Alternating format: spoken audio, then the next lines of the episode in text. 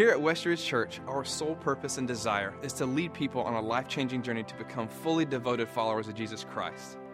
Thank you for deciding to join us in worship through one of our teachings. May this message assist in your daily walk with Jesus Christ.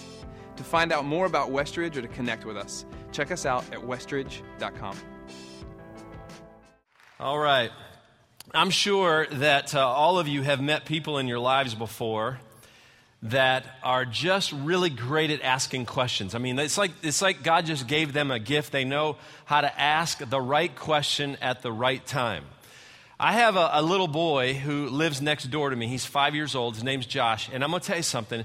He has been gifted with a gift of just asking questions. When I go outside, he, he, will, he will start with one question, and it doesn't matter what I say, he has a question to follow up with what I just answered him.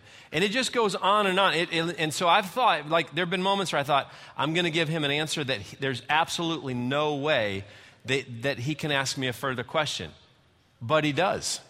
And, and a, lot of, a lot of times when he get to that point, he'll just go, Why?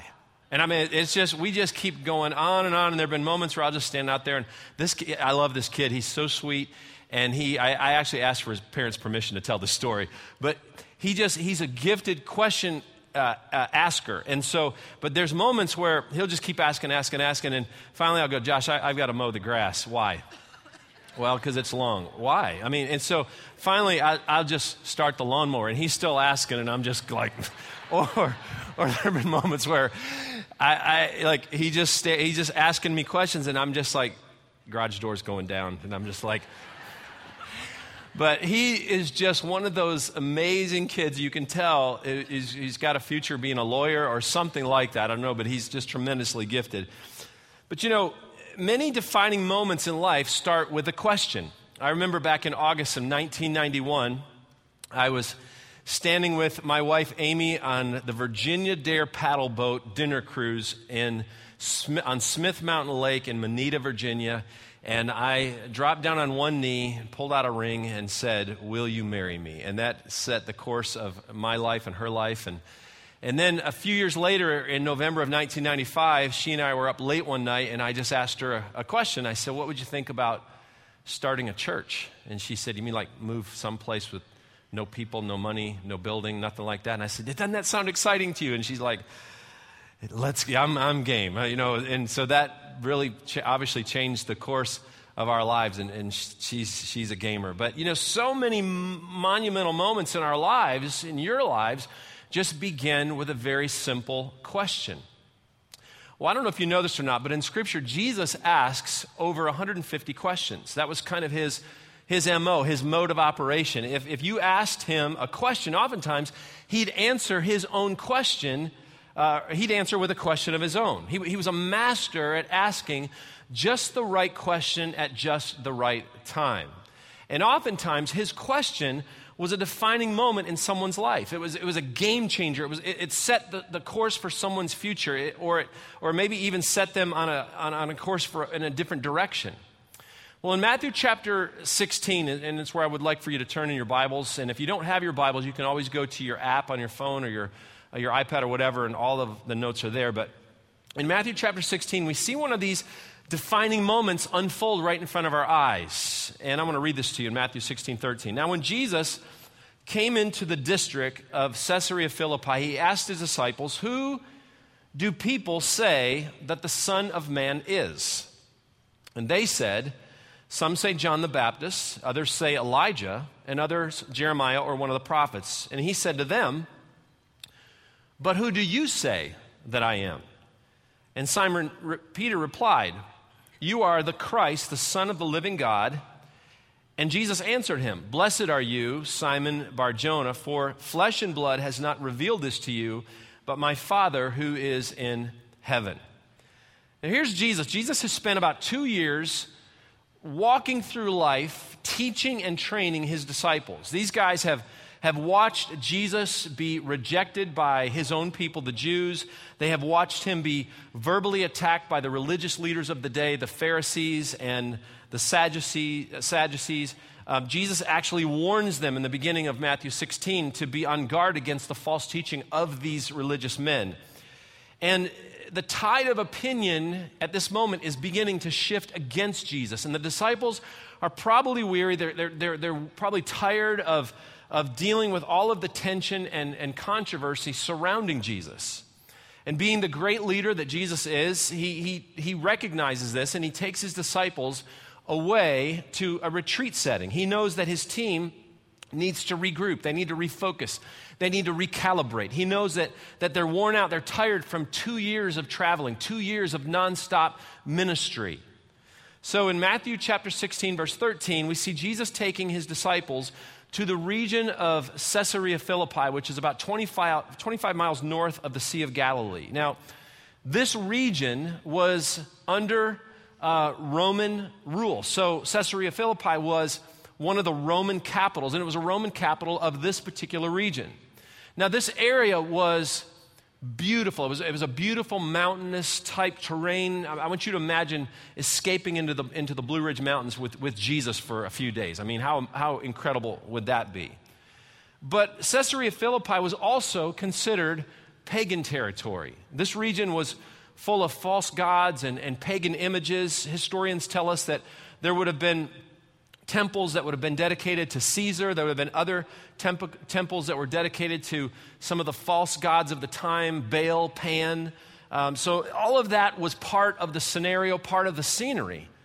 So the disciples are sur- surrounded by beauty, but they're also, and they're, they're, they're alone with Jesus, they're away from the crowds, but they're also surrounded by this pagan culture, these false gods, these images that were raised up to some of these false gods. And I've actually been to this place um, before, Caesarea Philippi. And, and, um, and I, can, I just have this image as I'm talking to you right now of these huge rock formations in this real mountainous, beautiful area, along with these uh, ancient carvings that were dedicated to, to these false gods. But I can just picture Jesus sitting there with his disciples, relaxing and, and kind of settling into this beautiful retreat, retreat uh, type setting. Now, once there, Jesus begins to ask his disciples some questions, two questions. One set up, actually set up the other. And in Matthew 16, 13, he says, he asks them this question Who do people say that the Son of Man is? In other words, who do others say Jesus is? Now, this was, this was an easy question for the disciples to answer because they were hearing all of the chatter that was going on uh, with the crowds that were you know, around Jesus all the time. They knew what people were saying behind Jesus' back. One of them, we don't know which one, but one of the disciples spoke up and said, Some people say you're John the Baptist. Now, there was uh, a rumor going around that John the Baptist had risen from the dead. And so they thought that since Jesus was preaching repentance like John the Baptist did, that, that maybe Jesus was nothing more than a reincarnation of, of John the Baptist.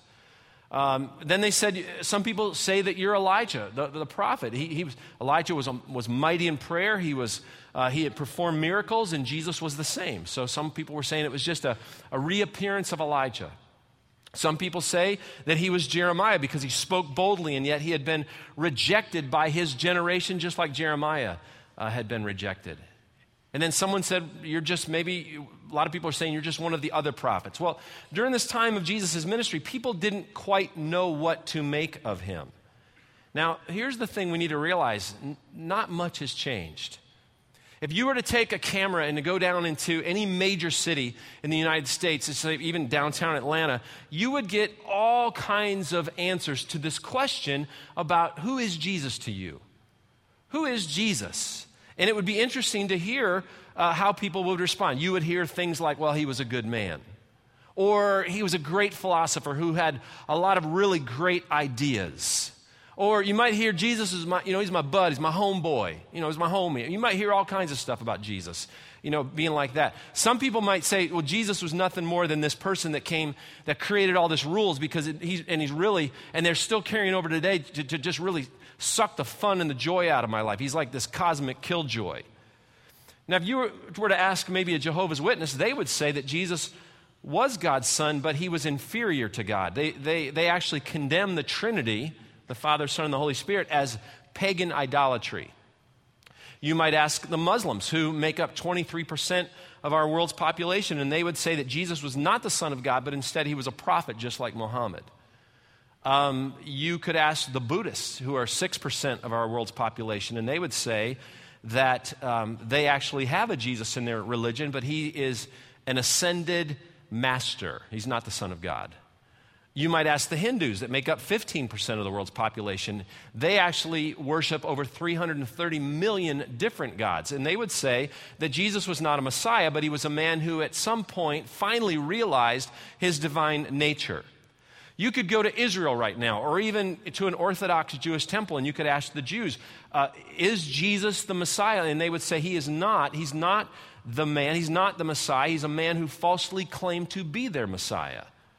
Or you could ask people who claim to be Christian, and could, that's a broad category.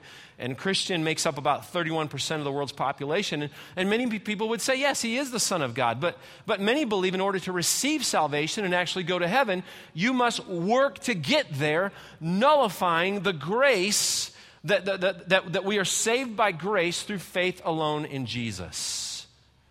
They have a completely different idea of how it the Bible tells us of, of how we're to respond to God's Son. So, lots of different answers, lots of different opinions. Unfortunately, so many of them, according to the Bible, are just simply incorrect. So, let's go back to this retreat little moment at Caesarea Philippi, if we could. Jesus then, he asks them another question, probably the most important question he could have ever asked them. And he says this in verse 15 But who do you say that I am? In other words, I know what everyone else is saying, and you've told me what some people are saying, but who do you say Jesus is? Now, again, the first question wasn't really that hard because the disciples, they, they heard all the talk, but the second one made it very personal. The second answer was the one that Jesus really wanted to know.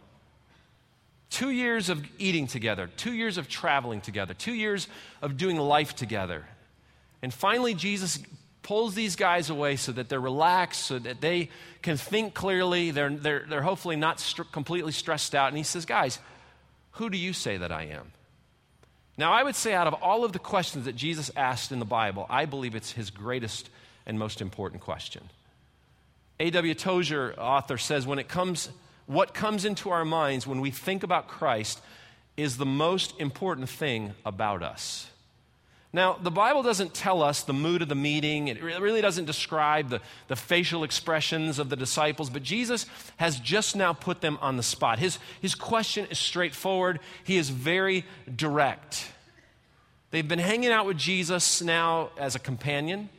They know him as a teacher, they know him as a friend, they are, are considered his followers, but as as hard as this may be to believe, it is quite possible that some of them may not have yet formed a clear opinion of who exactly he was to them or what exactly they really truly believed about them. And, and you, this morning, sitting in this auditorium, you might be able to relate to this situation. If Jesus were standing in front of you in the flesh and he asked you, Who do you say that, that I am? Deep in your heart, you may not have really nailed that question down yet honestly, you're not quite 100% sure. Billy Graham was quoted a while back as saying that he believed that the greatest mission field in the world was not the foreign field or the home field, right, the, the, the, the United States, but instead the membership rolls of the church. You see, Jesus is so easy to like. We like Jesus, but not so easy to love because the, but because the Bible says in order to love him, you have to obey him. Jesus has a lot of fans, lots of admirers, but how many people truly adore him? Because to adore him means that you actually have to submit to him. Now, Jesus knew exactly where his followers' hearts were at this moment, every guy, including Judas.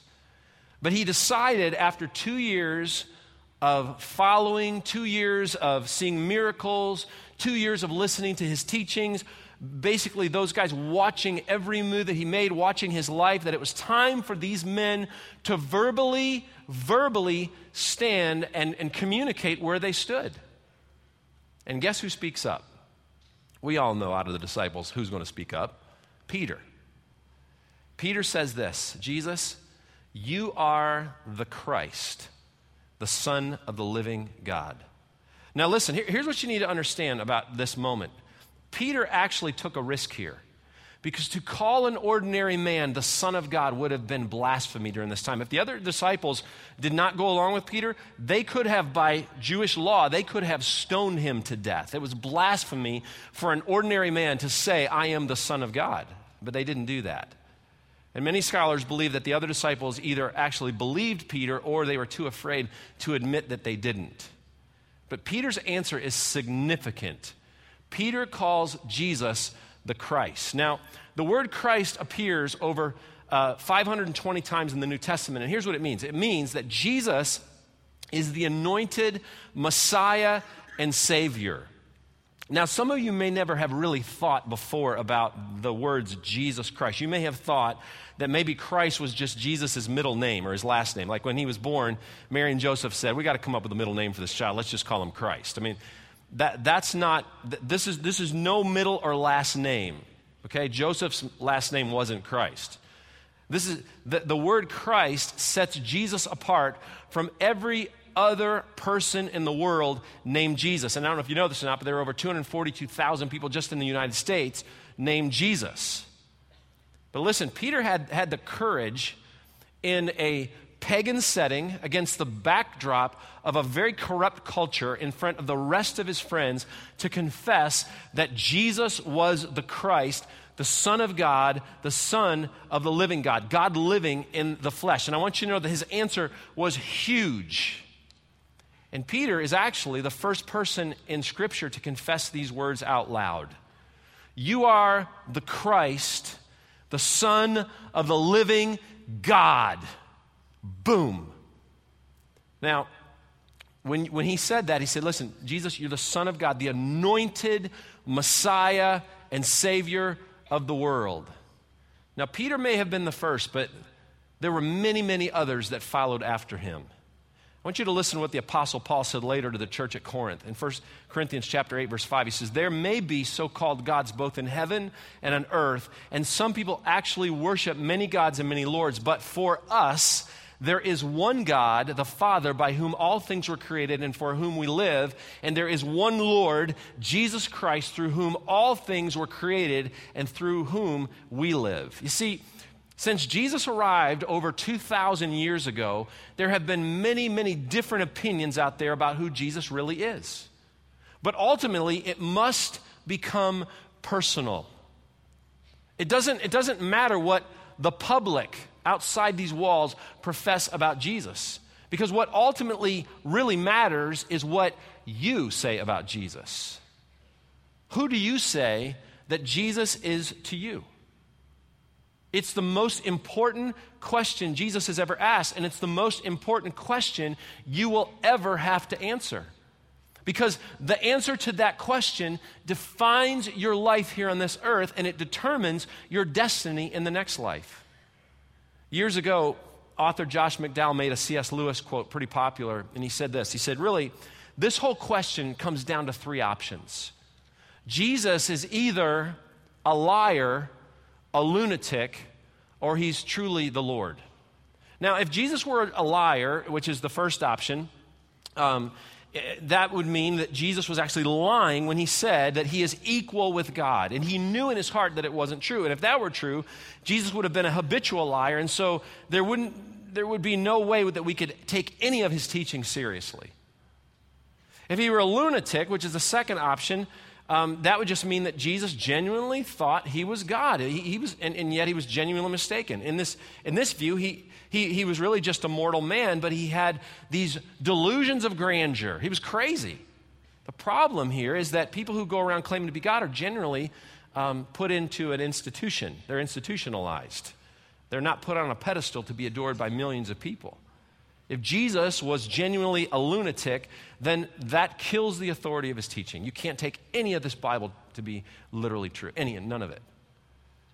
But if he's Lord, which is the third option, and that's exactly who Jesus said he was, then there are many who want to accept Jesus as a good teacher, but they don't want to give him control of their lives. If Jesus is Lord, and he is, then it's time for us to submit to him and to surrender him to him. And I want you to know this is no easy task because we're fighting against the flesh. We're fighting against a sin nature. We're fighting against this our selfishness. And yet, there's so many people around us, and you might be one of them, that want the benefits of belief in Christ without actually having Him be fully in charge of their life. Here's how C.S. Lewis actually put it He said, I'm trying here to prevent anyone saying the real foolish thing that people often say about Him. I'm ready to accept Jesus as a great moral teacher, but I don't accept His claim to be God. That is the one thing we must not say. A man who was merely a God and said the sort of things Jesus said would not be a great moral teacher. Either this man was and is the Son of God, or else a madman or something worse. You can shut him up for a fool, you can spit on him and kill him, or you can fall at his feet and call him Lord and God but let us not come up with any patronizing nonsense about his being a great human teacher. He has not left that option to us, open to us. He did not intend to. Jesus did not leave this option to, for us, He didn't leave it open for us to take this opportunity to say, well, I kind of liked his teaching, and, but I'm going to leave the rest of it on the table. It's not an option. He basically in front of all of us, he asks the question, and it's a personal question Who do you say that I am? Do you actually believe that Jesus was telling the truth when he claimed to be God? Because it, it's true. I, he's, either, he's either a liar, he's a lunatic, or he is Lord. And the question is who do you think he is? Who is Jesus Christ to you? It's important for us, I think, to know what other people around the world, other religions are actually saying about Jesus. But it is absolutely, it's a necessity, necessity to know what you personally believe. You're not going to be held accountable for what your family thinks, what your friends think, what nation you come from, but you will, you will be held eternally accountable for what you think and what you do about that. Every person in this room, every person is accountable to the answer to this question Who do you say that I am? Now, here's the great news Romans chapter 10 not only gives us the answer, but it actually tells us how to respond. The Apostle Paul writes this in Romans 10 9. He says, Because if you confess with your mouth that Jesus is Lord and believe in your heart that God raised from him from the dead, you will be saved. For with the heart one believes and is justified, and with the mouth one confesses and is saved. Who do you say that Jesus is to you this morning? I want us to bow our heads for just a moment. The most important question you will ever answer in your life Who is Jesus to you? To just say he's a good man is not enough. To say he was a great philosopher is not enough. To actually say he was not the Son of God is to truly deny him. And yet Jesus made it clear I'm God's son. I'm the Son of Man. I am the Son of the living God. Peter confessed it with his lips. Jesus came to this earth to die for our sins because we couldn't do it ourselves. He came to make things right between us and God. There was a, the sin was, was there. It's still there for some of you and it stands between a relationship with you and God the Father. And God had to send a perfect sacrifice to pay for the sins of all of mankind, to pay for your sins. And so when Jesus asked Peter, Who, who do you say that I am? When he said, You're the Christ, the Son of the living God, he was saying, You are the Messiah. You're the Savior of the world, the anointed one that has come to rescue me from the consequences of my sin. And it's the same for you this morning. Who do you say Jesus is? Many of you in this room have, have at one point in your lives, you have confessed with your mouth that Jesus is the Son of God. You have received his free gift of salvation. You have, you have put your faith and trust in him alone to be your Savior. You've realized that there's nothing you can do, your good works, your background, your beliefs, that could actually save you, that could actually provide for forgiveness, could actually make things right between you and God. You know without a shadow of a doubt sitting here this morning that it's just it's Christ alone. It's a gift to you that's been given by grace and you have received it by faith. If you've never made that decision before and yet the question is in front of you, and you're just now 100% sure that you're ready to make that decision, I want to give you that opportunity. Would you pray with me? Just say, Lord Jesus, at this moment, right now, 100%, you're the Son of God. You're the Christ, the anointed Savior and Messiah. And I put all of my faith and all of my trust in you alone. Lord, the only way I can receive forgiveness of sin is through you and through your death and what you've done for me on the cross. So I put all of my faith in what you did for me on the cross and what you did three days later from coming up out of the dead. Lord, to rise so that I know not only have you defeated defeated sin, but because of the victory of the grave, Lord, you've defeated sin and you you can give me life right now. And I put all my trust and all my faith in you. Save me, Lord. Forgive me of my sins. I repent of my sins at this moment, and I receive your free gift of salvation. Listen, if you just prayed that with me, maybe it's the first time you've ever prayed that, or maybe you've never really clearly understood exactly what this is all about, but you do now.